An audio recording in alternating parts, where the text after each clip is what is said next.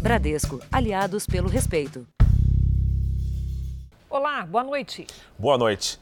Com mais de um ano de pandemia, a situação é crítica para o setor de eventos. Festas de empresas, de aniversário e casamentos estão suspensas no país e sem previsão de volta à normalidade. O fechamento dessas atividades desencadeou a maior crise já enfrentada pelo setor. 60% das empresas fecharam e as que ficaram viram o faturamento despencar. O salão especializado em festas infantis estava sempre assim: colorido, barulhento e com muita animação. Eram 25 eventos por mês, mas a última comemoração aqui foi em março do ano passado. De lá para cá, 17 funcionários foram dispensados e o faturamento dos últimos meses foi zero. A gente pensou que era só dois, três meses que a gente ia voltar, contanto que, que nem eu te falei, a gente falou, vamos já deixar tudo estocado e quando eu voltar, vamos voltar mais forte. Mas cada dia vem se repetindo isso e a gente não vem saída. O tombo foi enorme em um setor que é gigantesco. Entre eventos sociais e corporativos, o segmento de festas faturava anualmente cerca de 270 bilhões de reais. Mas com a pandemia, pelo menos 60% das empresas da área pararam completamente. E os poucos clientes que surgiram nesse tempo não foram suficientes para evitar os prejuízos. Com isso, mesmo quem se manteve no mercado amargou uma queda de mais de 80% no faturamento. Eu acho que 50% do setor não volta. Ah, eu acho que já, já fechou. Acho que muitas pessoas já mudaram de negócio ou quebraram. A situação é totalmente caótica, não tem como sobreviver dessa forma. A flexibilização em muitas cidades não mudou o cenário. As festas ainda não receberam aval para retornar. E o mercado, que gerava 8 milhões de postos de trabalho, agora soma 400 mil desempregados. E a gente não fala só do, das pessoas que estão fixas, a gente fala do freelancer também, né? O garçom, o técnico de áudio, o florista, tem, são muitos é, setores envolvidos, né? Eu não posso terminar com um sonho de um pai, de uma mãe, que é fazer o evento e estão pagos, mas você tem que passar essa etapa. E parece que não acaba nunca, né? Veja agora outros destaques do dia. Emendas parlamentares tiveram o maior corte no orçamento de 2021.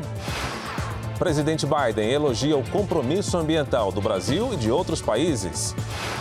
São Paulo tem queda em números de casos, mortes e internações por Covid-19. Butantan pede autorização para testes em humanos de vacina brasileira. Anvisa analisa na segunda a importação de vacina russa. E na série especial, a luta para entender como o coronavírus age nas mulheres grávidas e nos bebês.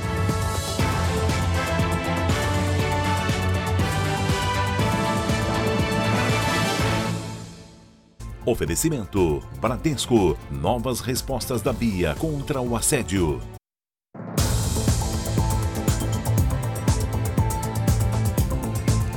Pela primeira vez em dois meses, o estado de São Paulo apresenta uma redução nos três principais medidores da pandemia. Caíram os números de casos, de internações e também de mortes pela Covid-19. Também hoje o Instituto Butantan solicitou à Anvisa o início dos testes em humanos da Butanvac, o imunizante que tem um formato parecido com o da vacina da gripe e que poderá ser produzido aqui no Brasil. A Anvisa já recebeu o protocolo de estudo da Butanvac e tem 72 horas para responder o pedido. O Instituto Butantan enviou o detalhamento que pretende fazer nas fases 1 e 2, que avaliam a segurança e a eficácia da nova vacina em humanos. Pesquisadores acompanharão 1.800 voluntários. Poderão participar dos testes adultos, inclusive quem já tomou outra vacina ou já teve contato com o coronavírus. O diretor do Instituto Butantan disse que antes mesmo da conclusão do estudo clínico, será possível solicitar o uso emergencial da vacina. É um estudo que tem uma duração prevista máxima de 20 semanas mas que a partir da 16ª, 17ª semana nós poderemos ter já os resultados de análise primária e com isso solicitar né, o uso emergencial pela Anvisa. A vacina será produzida a partir da semana que vem em uma fábrica que já está em operação. É o chamado quantitativo de risco, quando se produz mesmo sem ter a autorização. Segundo o Instituto Butantan, até julho serão 40 milhões de doses. A ideia é armazenar o imunizante para que ele possa ser usado assim que receber o aval da Anvisa. O governo de São Paulo também anunciou hoje a queda dos três principais índices que monitoram a pandemia. Os números de casos e internações caíram nas últimas semanas. Após dois meses de crescimento, o número de mortes também apresentou uma queda acentuada. A taxa de ocupação de leitos de UTI no estado está em 81,1%. Por dois meses é a primeira vez que nós temos uma redução concomitante dos três índices: casos, internações e óbitos. Três estados vão flexibilizar as atividades a partir de amanhã. No Rio de Janeiro, os cariocas poderão voltar a curtir a praia na segunda-feira. Copo cheio de mate e de esperança. Com dificuldades financeiras, Mário ficou aliviado com a liberação dos ambulantes nas praias cariocas. A gente não quer viver de doação, a gente quer a oportunidade, o direito de poder correr atrás do nosso, entendeu? Trabalhar na praia, entendeu? Levar o sustento para nossa família. A trabalho ou a lazer, as areias do rio só estarão liberadas de segunda a sexta-feira, com exceção dos feriados. Aqui no Rio, os serviços considerados não essenciais também já foram liberados pela prefeitura já a partir de amanhã. Bibliotecas, museus, teatros, cinemas e parques de diversões podem voltar a funcionar, com capacidade para o público de 60% em ambientes abertos como este e 40% em locais fechados. Vai ser assim também nos bares e restaurantes, que poderão funcionar até às 10 da noite. Festas e eventos em geral seguem suspensos. Mudanças também em São Paulo. O estado terá uma nova etapa da fase de transição. A partir deste sábado, restaurantes, bares, atividades culturais e academias poderão reabrir.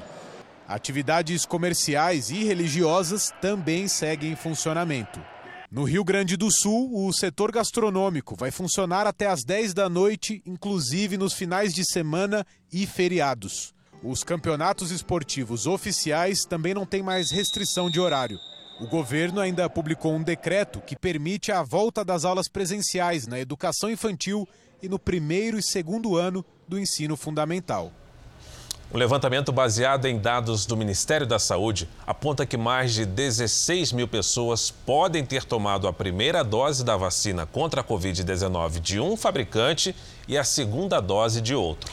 É o que aconteceu com uma técnica de enfermagem em Brasília.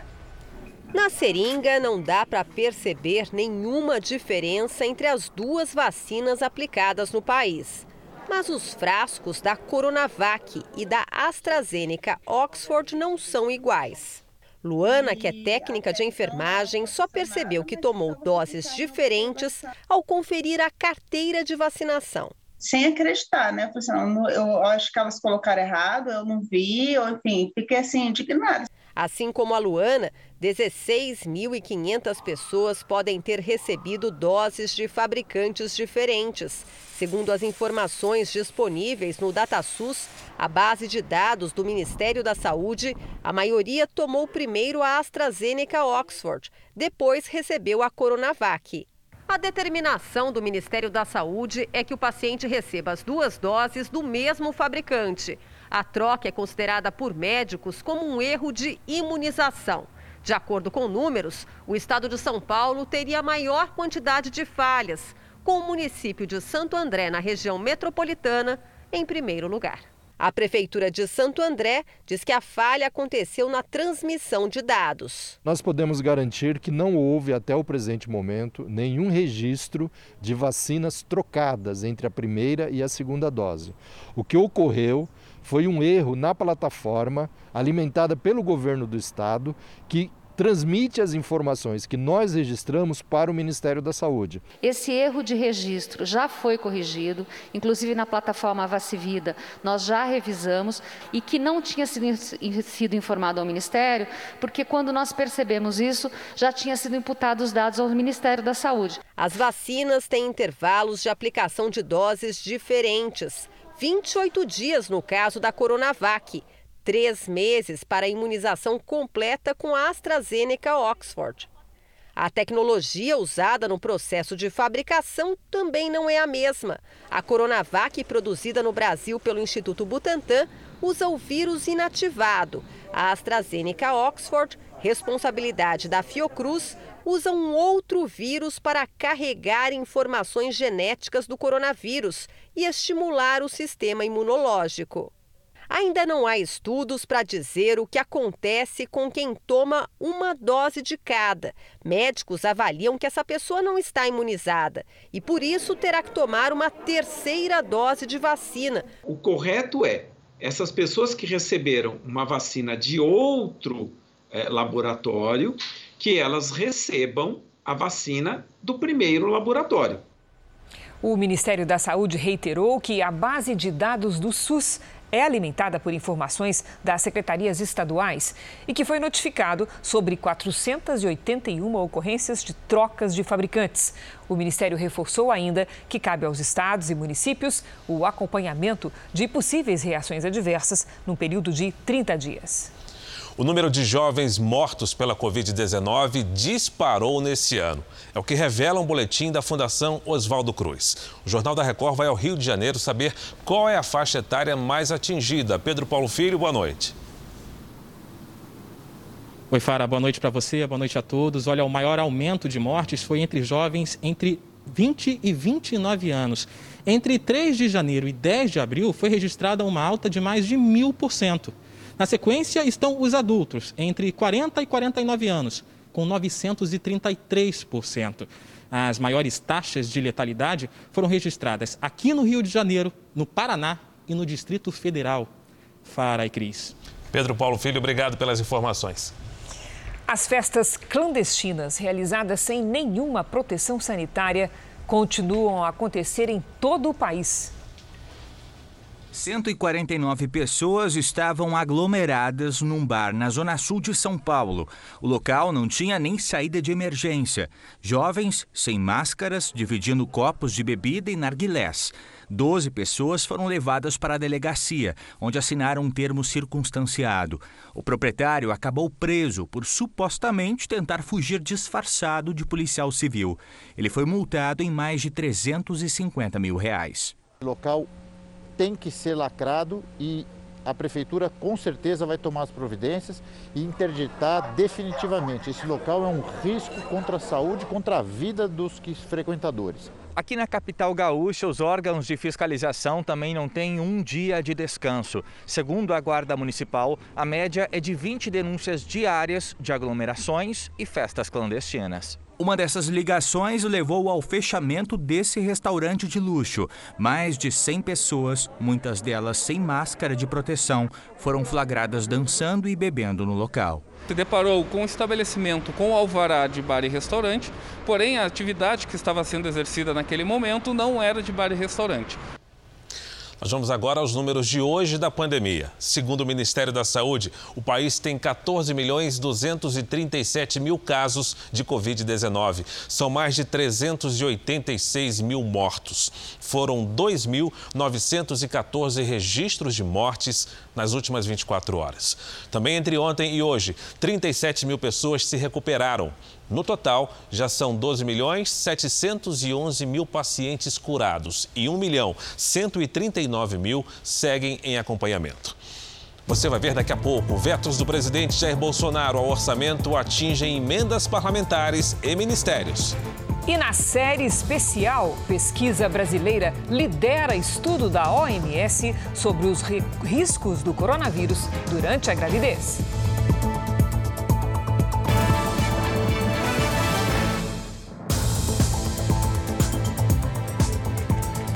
O ex-ministro da Saúde, Eduardo Pazuello, deve ser personagem central da CPI da pandemia, que será instalada na semana que vem no Senado.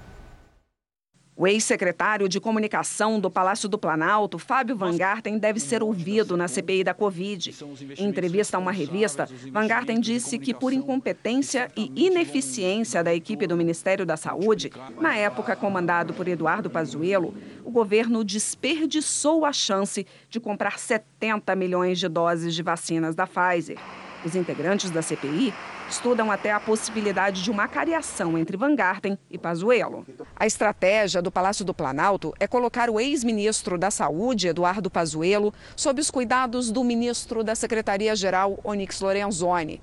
A ideia é que Onix, que é experiente em CPIs, oriente o ex-ministro com informações e argumentos, e também psicologicamente, para ele aguentar a pressão de uma oitiva e até de uma cariação. Além da compra perdida da Pfizer, outro assunto que Pazuello vai encarar é a falta de oxigênio em Manaus em janeiro. O ex-ministro também vai ter que dizer por que um aplicativo do Ministério da Saúde, chamado Tratkov, orientava que as pessoas com suspeita de Covid se medicassem com remédios sem eficácia contra a doença. A CPI vai ser instalada na terça-feira, às 10 da manhã. Os senadores fecharam um acordo para eleger Omar Aziz como presidente e Randolph Rodrigues como vice-presidente. Mesmo sem apoio, o senador governista Eduardo Girão anunciou que também vai se candidatar à presidência por entender que a composição da CPI, do jeito que está, não terá isenção. Eu vou é, trabalhar muito para a gente chegar na presidência da CPI para ser ouvido, né? para, é, de alguma coisa, de alguma forma, sair desse acordão e a gente ter algo mais equilibrado. Por isso que eu estou ligando também para todos os colegas possíveis pedindo voto. O Girão certamente vai marcar a posição dele, porque ele foi também signatário do segundo relatório para mandar fiscalizar a aplicação das verbas na, na, nos estados nos municípios, né? O que vai, já, já iria ser feito sem nenhum problema. É, se as verbas são federais, a CPI tem toda a autonomia para fiscalizar a aplicação correta dela. O provável presidente da CPI disse que não aceita palanque político na comissão. Nós iremos fazer isso sem nenhuma ingerência política. Eu não vou permitir, como presidente da CPI, que se politize a morte. Nós precisamos fazer uma CPI que dê respostas a muitos questionamentos que o povo brasileiro tem e que dê soluções aos casos que estão acontecendo no Brasil. O senador Renan Calheiros será indicado à relatoria, o que vem preocupando bastante o Palácio do Planalto, já que Renan é visto por Bolsonaro como um senador oposicionista. O Planalto trabalha em dossiês para mostrar o quanto de recurso foi enviado a cada estado e município, mas caberá ao relator da CPI ao final dos trabalhos, elaborar um parecer com conclusões de possíveis crimes cometidos e até pedidos de indiciamento. É óbvio que eu recebo essa tarefa, se for o caso, como uma missão. E acho que o presidente Bolsonaro pode mesmo fazer de um limão uma limonada. Né? Basta apenas que ele demonstre na comissão parlamentar de inquérito que não errou a mão. É, que acertou em todos os momentos. Se isso acontecer, ele e o governo não precisam ter sobressalto nenhum. Eu conversei esta manhã com um auxiliar do ex-ministro Pazuello e tive acesso a parte dos documentos que serão apresentados à CPI como defesa de Pazuello. Entre eles, há dois pareceres, um da Advocacia Geral da União e outro da Controladoria Geral da União. Os dois órgãos analisaram os contratos para a compra de vacinas da Pfizer e da Janssen, com detalhes como o preço em dólar por dose, o prazo de entrega e indenização por efeitos colaterais. Os dois órgãos recomendaram que o Ministério aguardasse lei específica para assinar os contratos, porque viam risco para a União. Esta lei foi aprovada pelo Congresso em 2 de março e sancionada pelo presidente Bolsonaro dias depois. E o presidente Bolsonaro fez hoje sua primeira visita ao Amazonas desde a crise da falta de oxigênio hospitalar no começo do ano. Ele viajou com o ex-ministro da Saúde, Eduardo Pazuello, que foi transferido para a Secretaria-Geral do Exército. Jair Bolsonaro foi a Manaus para a inauguração de um centro de convenções. O presidente usou máscara durante a maior parte do tempo, mas o encontro com apoiadores ficou sem. Ele estava acompanhado do atual ministro da Saúde, Marcelo Queiroga, e do ex-ministro Eduardo Pazuello, transferido hoje da 12ª Região Militar para um cargo na Secretaria-Geral do Exército. Conseguimos, com a equipe que nós temos em Brasília, co colaborar e muito para que os danos dessa pandemia fossem diminuídos. Em especial pelo ministro da Saúde que tive até há pouco tempo, o senhor Pazuello. Bolsonaro recebeu o título de cidadão amazonense, entregue pelo governador Wilson Lima. O presidente deixou Manaus uma hora e meia depois do horário previsto e chegou aqui na base aérea militar de Belém por volta das 5 horas da tarde. O atraso fez Jair Bolsonaro encurtar a agenda. No saguão da base aérea, ele participou da entrega de 500 mil cestas básicas para beneficiar famílias paraenses e anunciou o repasse de 128 milhões de reais do Ministério do Turismo ao Banco da Amazônia para investir em turismo. Depois, o presidente retornou para Brasília. Na França, uma pessoa morreu em um episódio investigado como terrorismo. Uma funcionária da polícia foi morta com golpes de faca em uma cidade próxima a Paris. O autor do ataque é um homem da Tunísia que vivia legalmente na França. Ele foi morto a tiros pela polícia. Segundo testemunhas, teria gritado Alá é grande em árabe antes do ato, o que fez o Ministério Público Antiterrorismo assumir a investigação. As primeiras informações revelam que o autor do crime não estava nas listas das agências de segurança do país. Veja a seguir: a Anvisa deve analisar a importação da vacina russa na próxima segunda-feira. E também na série especial do Jornal da Record, pesquisadores brasileiros explicam como o coronavírus age nas mulheres grávidas.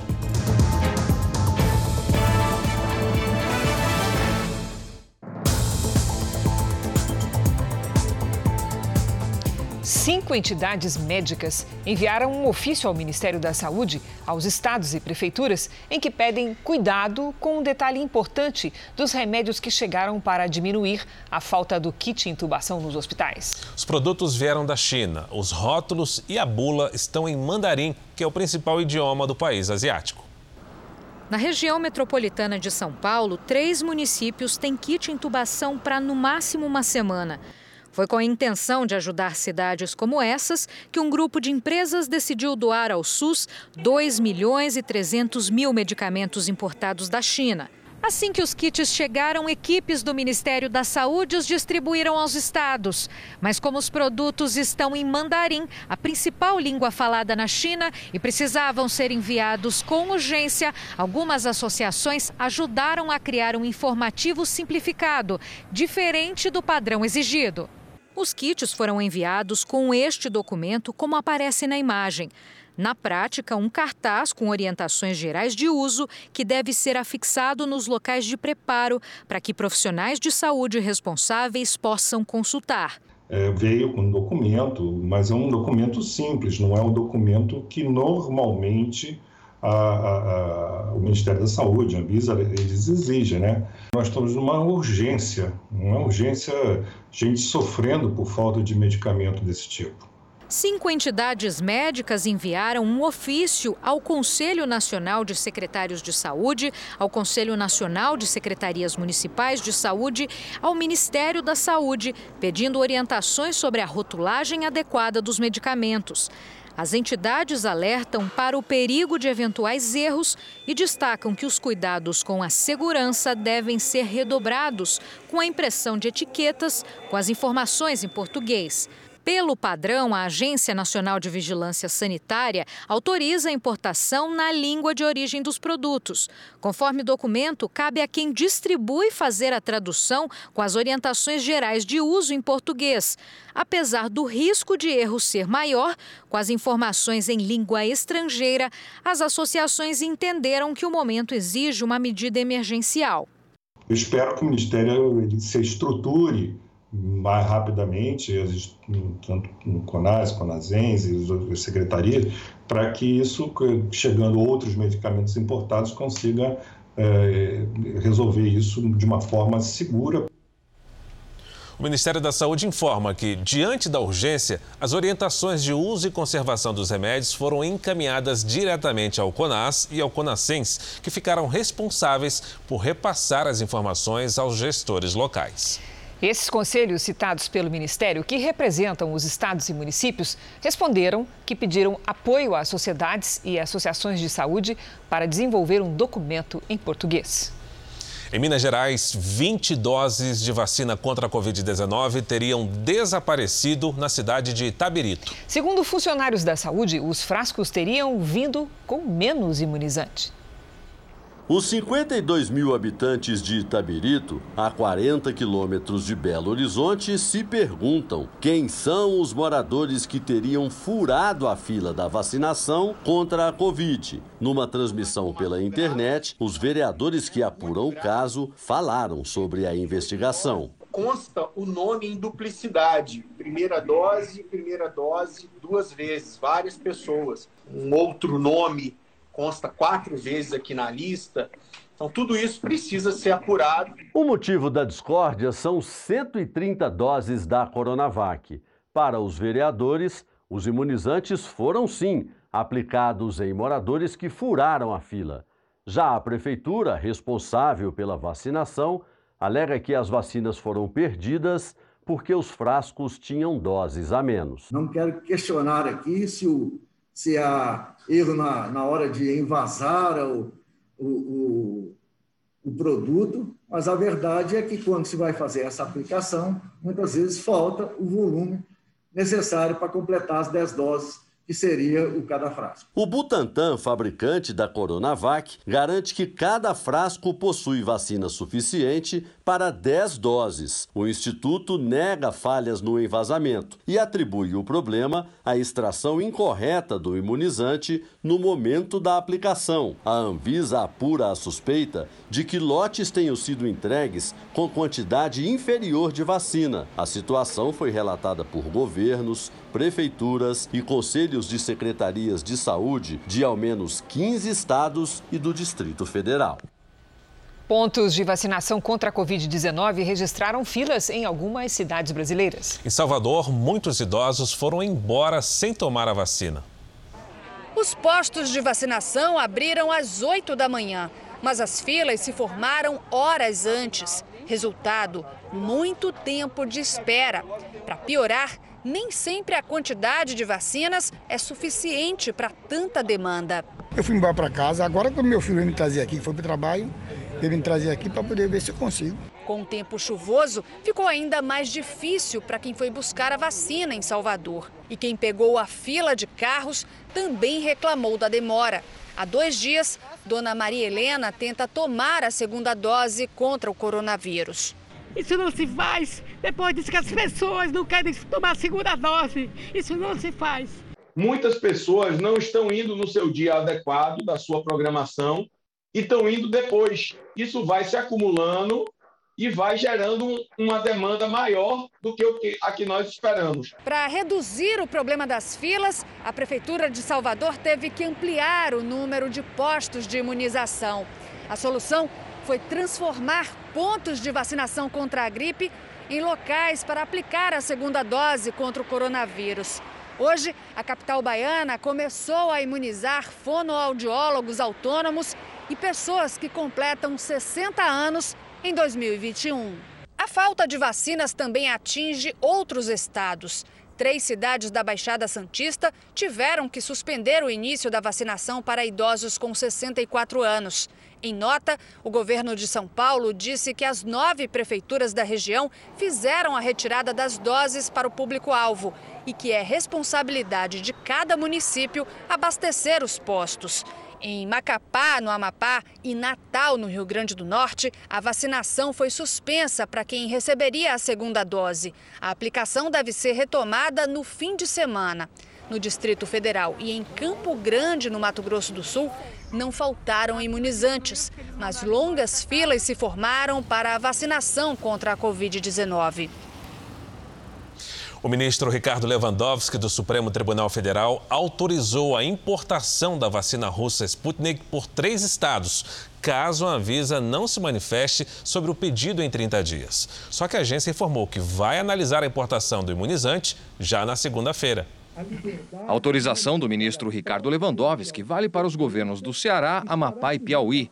O do Maranhão já havia recebido autorização para importar a vacina russa na semana passada. A decisão vai ser analisada pelos outros ministros do Supremo até o dia 30.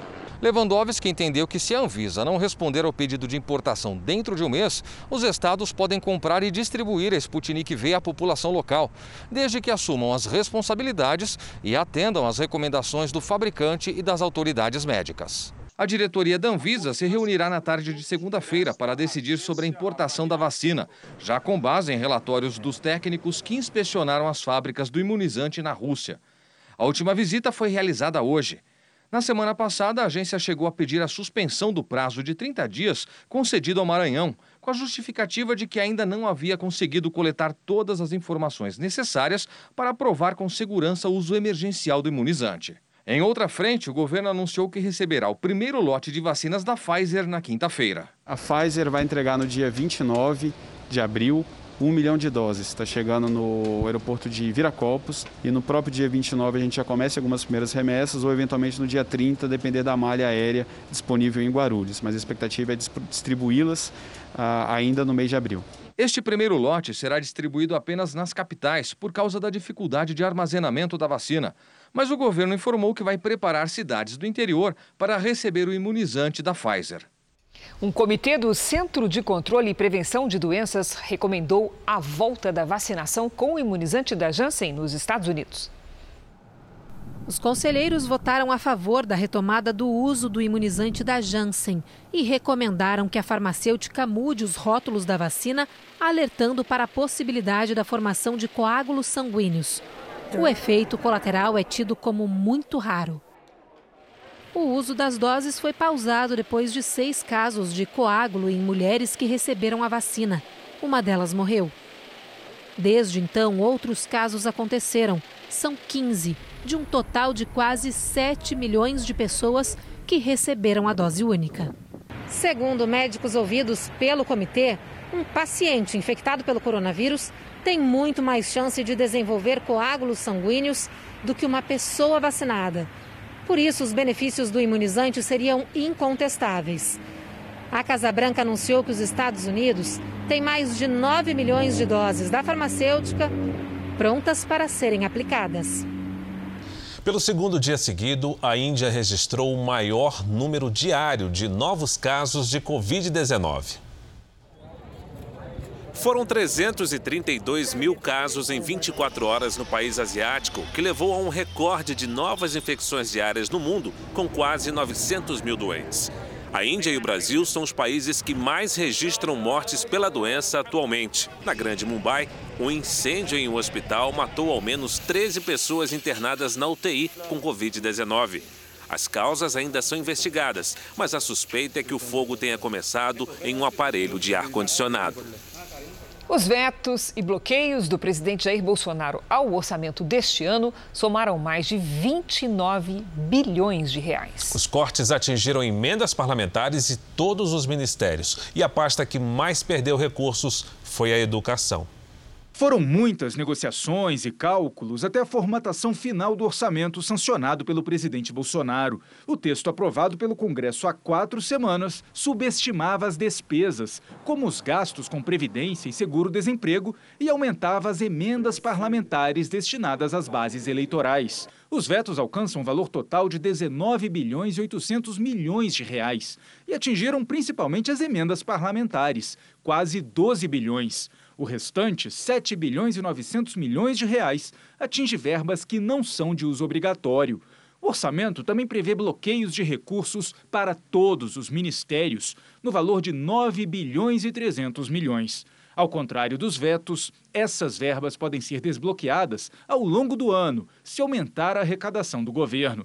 As pastas mais afetadas são a educação, economia e defesa. Esse bloqueio, então, ele vai ser, ele é feito na largada e conforme a dinâmica é, orçamentária e avaliações de receitas e despesas ao longo do ano, os dados podem ser alterados e, portanto, o impacto sobre a gestão de cada ministério também pode ser correspondentemente alterada. Não corremos riscos de termos parada em nenhum dos ministérios. O orçamento sancionado pelo presidente Jair Bolsonaro não amplia verbas para o combate à Covid-19 nem para a preservação do meio ambiente. O compromisso com a redução do desmatamento a zero até 2030 e a fiscalização da floresta amazônica foi reforçado ontem por Bolsonaro na Cúpula do Clima, organizada pelo presidente dos Estados Unidos, Joe Biden. Qualquer necessidade. É tanto do Ministério do Meio Ambiente quanto qualquer outro ministério, vai ser apresentada ainda na Junta de Execução Orçamentária e aí é, terá que ser feito um, uma suplementação nesse caso, retirando, obviamente, de, outra, de outro órgão, porque nós já estamos no, no teto dos gastos. Sem previsão de recursos no orçamento sancionado pelo presidente, o censo de 2021 não será realizado. A confirmação foi feita pelo secretário especial de Fazenda do Ministério da Economia, Valderi Rodrigues. O censo já havia sido adiado no ano passado por causa da pandemia e agora não tem data para acontecer. No segundo e último dia da cúpula de líderes globais sobre o clima, o presidente dos Estados Unidos, Joe Biden, destacou os compromissos que cada país assumiu no evento, entre eles o Brasil. Biden disse que as decisões anunciadas na cúpula colocam os países rumo a um caminho seguro, próspero e sustentável. Ele classificou como encorajadoras as posições assumidas pelo Brasil e outros três países. Uh, Argentina, Brasil, South Africa e South Korea presidente Jair Bolsonaro se comprometeu a zerar o desmatamento ilegal na Amazônia até 2030, antecipando em 10 anos o compromisso anterior. E também pretende neutralizar as emissões de carbono até 2050.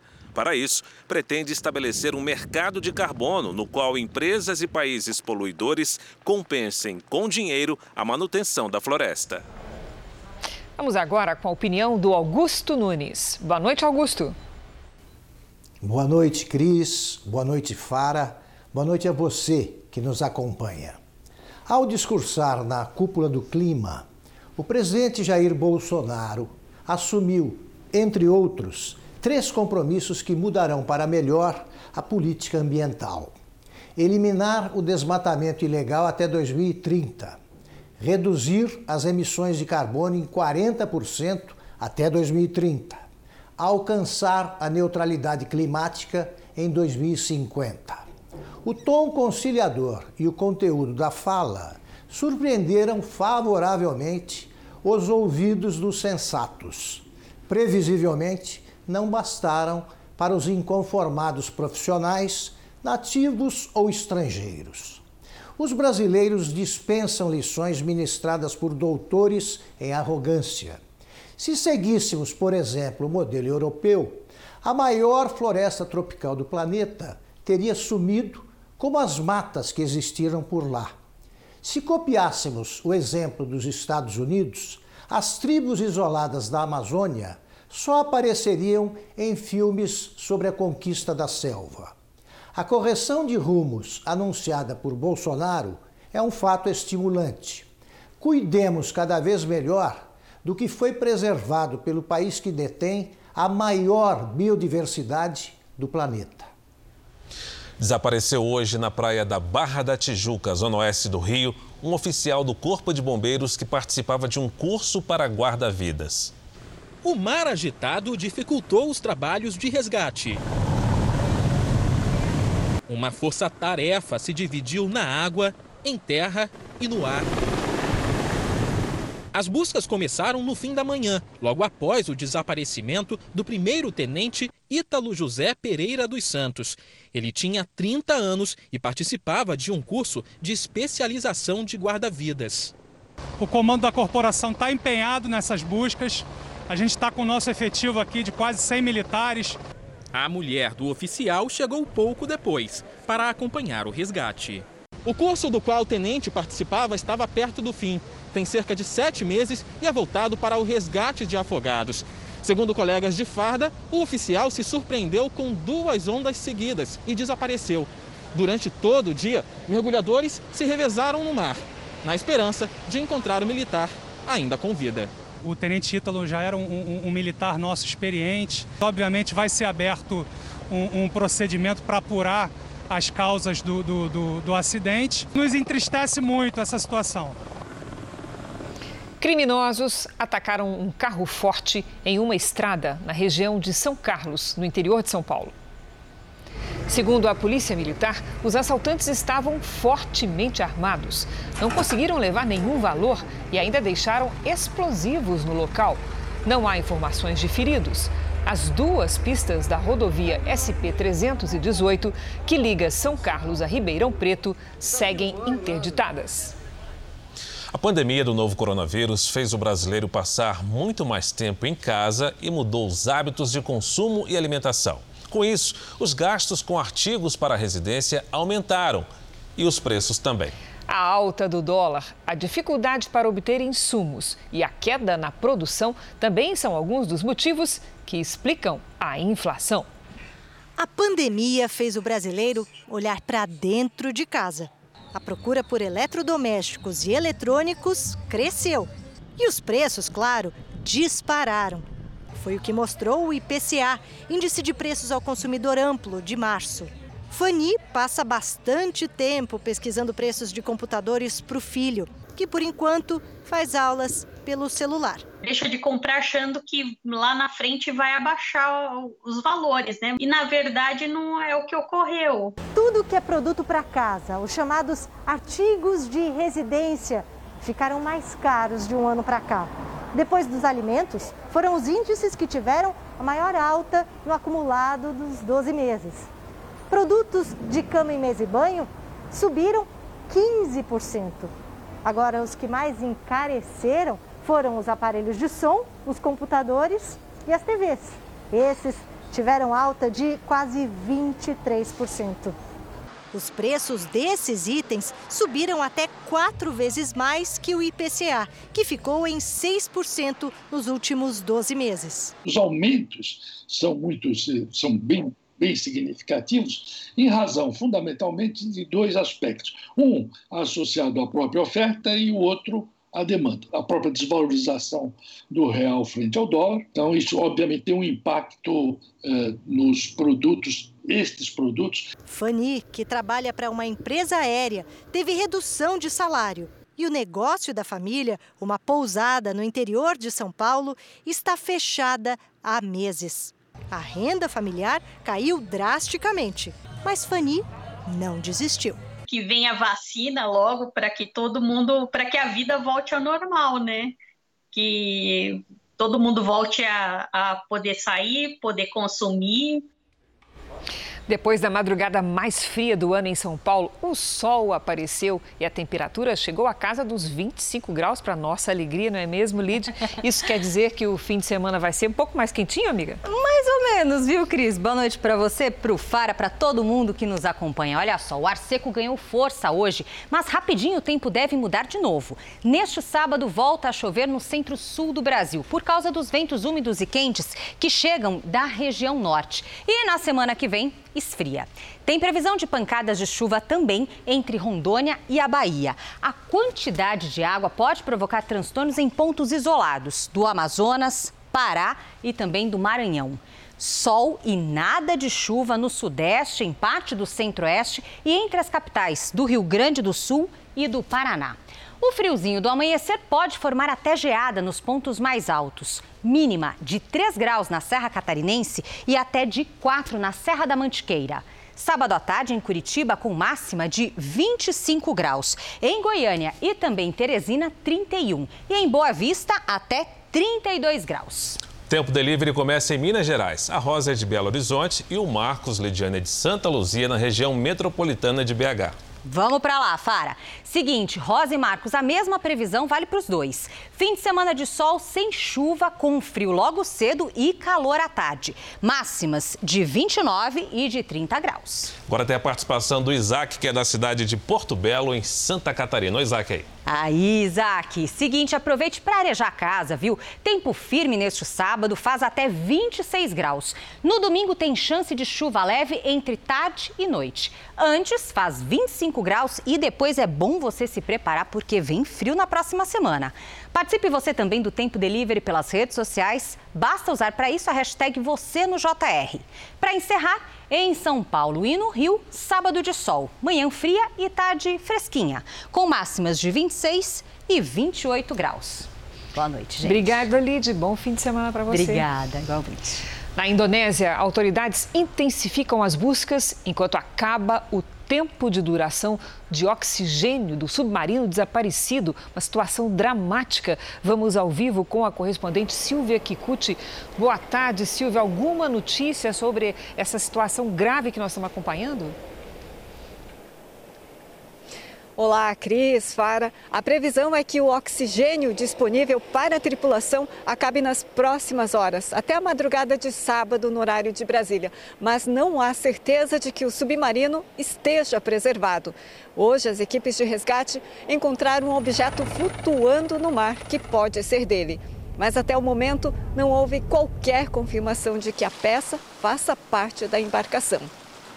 O resgate também identificou um vazamento de óleo, além de um material altamente magnético submerso, que pode indicar a localização do submarino.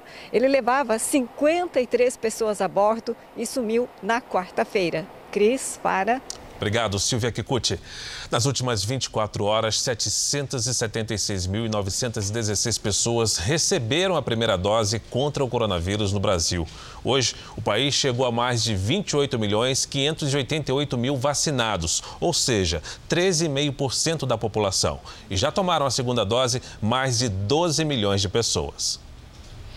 Na nossa reportagem especial de hoje, vamos saber da situação de grávidas frente à pandemia. Há uma semana, o Ministério da Saúde aconselhou que, se possível, as mulheres adiassem a gravidez. Já se sabe que elas correm maior risco se forem contaminadas.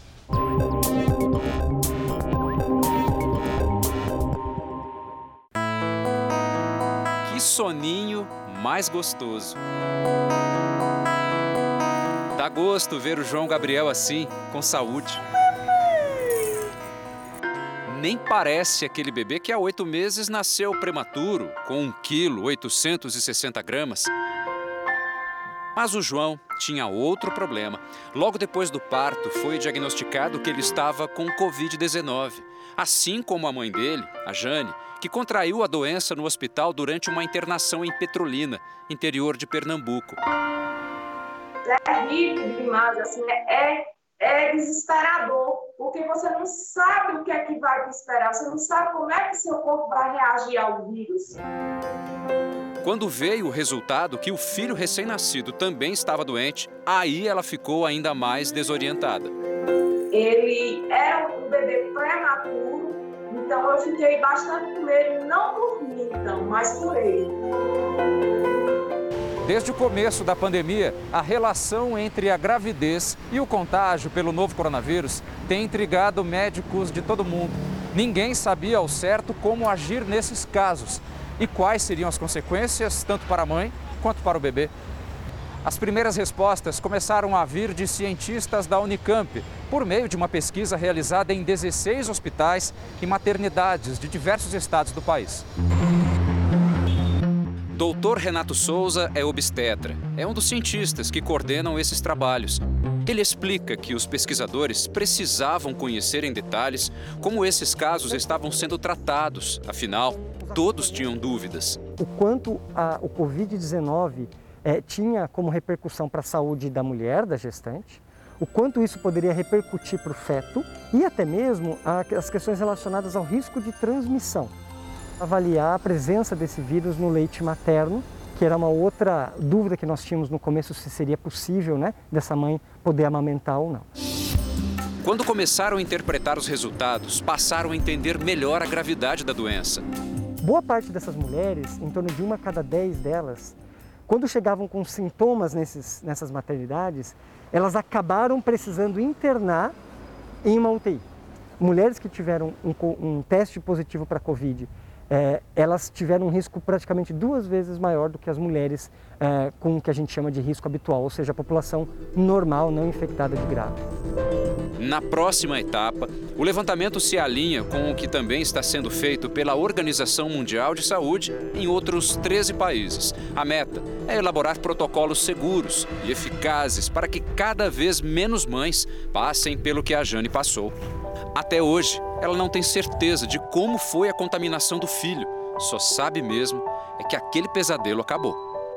E agora é só, só alegria. É o meu milagre, é o João Gabriel.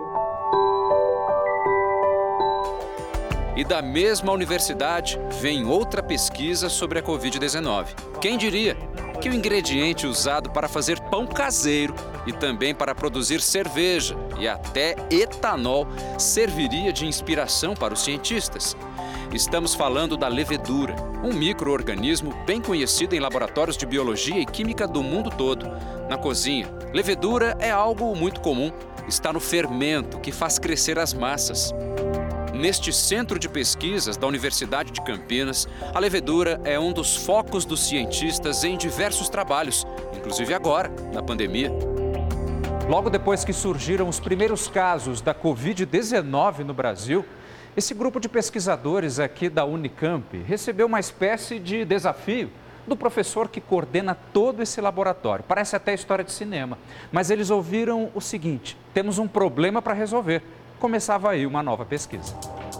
Eles então perceberam que a levedura de cerveja poderia ajudar no desenvolvimento de um teste rápido para detectar a presença do novo coronavírus a partir da saliva humana. Como a gente poderia usar a levedura, que é um microorganismo já muito utilizado, manipular ela geneticamente para que ela percebesse o vírus da Covid-19 e, de certa forma, identificasse ele para que a gente pudesse usar a levedura num teste rápido para a Covid-19. O experimento segue o mesmo mecanismo de infecção normal do coronavírus. De maneira simplificada, eles introduzem essa proteína, a ECA2, na célula de levedura. A ECA2 funciona como uma fechadura para se ligar a outra proteína, a spike, presente no coronavírus. Ela é como se fosse a chave. Do encaixe entre as partes, surge a contaminação. Conseguiu introduzir essa proteína, essa enzima ECA2, para que então a levedura percebesse o vírus e a partir daí ela mudasse de cor e funcionasse como um teste rápido da Covid-19. Isoladamente, o procedimento tem demonstrado sucesso. Agora, os pesquisadores estão juntando as peças desse quebra-cabeças genético para montar o sistema final. Com base nos custos conhecidos para a produção da levedura, eles querem que o teste seja rápido e acessível. O preço final que acreditam ser possível oferecer surpreende. A gente faz uma estimativa de que ele poderia ser até 100 vezes mais barato do que o PCR. Quando a eficiência é estimulada pelo baixo custo, o resultado tem tudo para dar certo.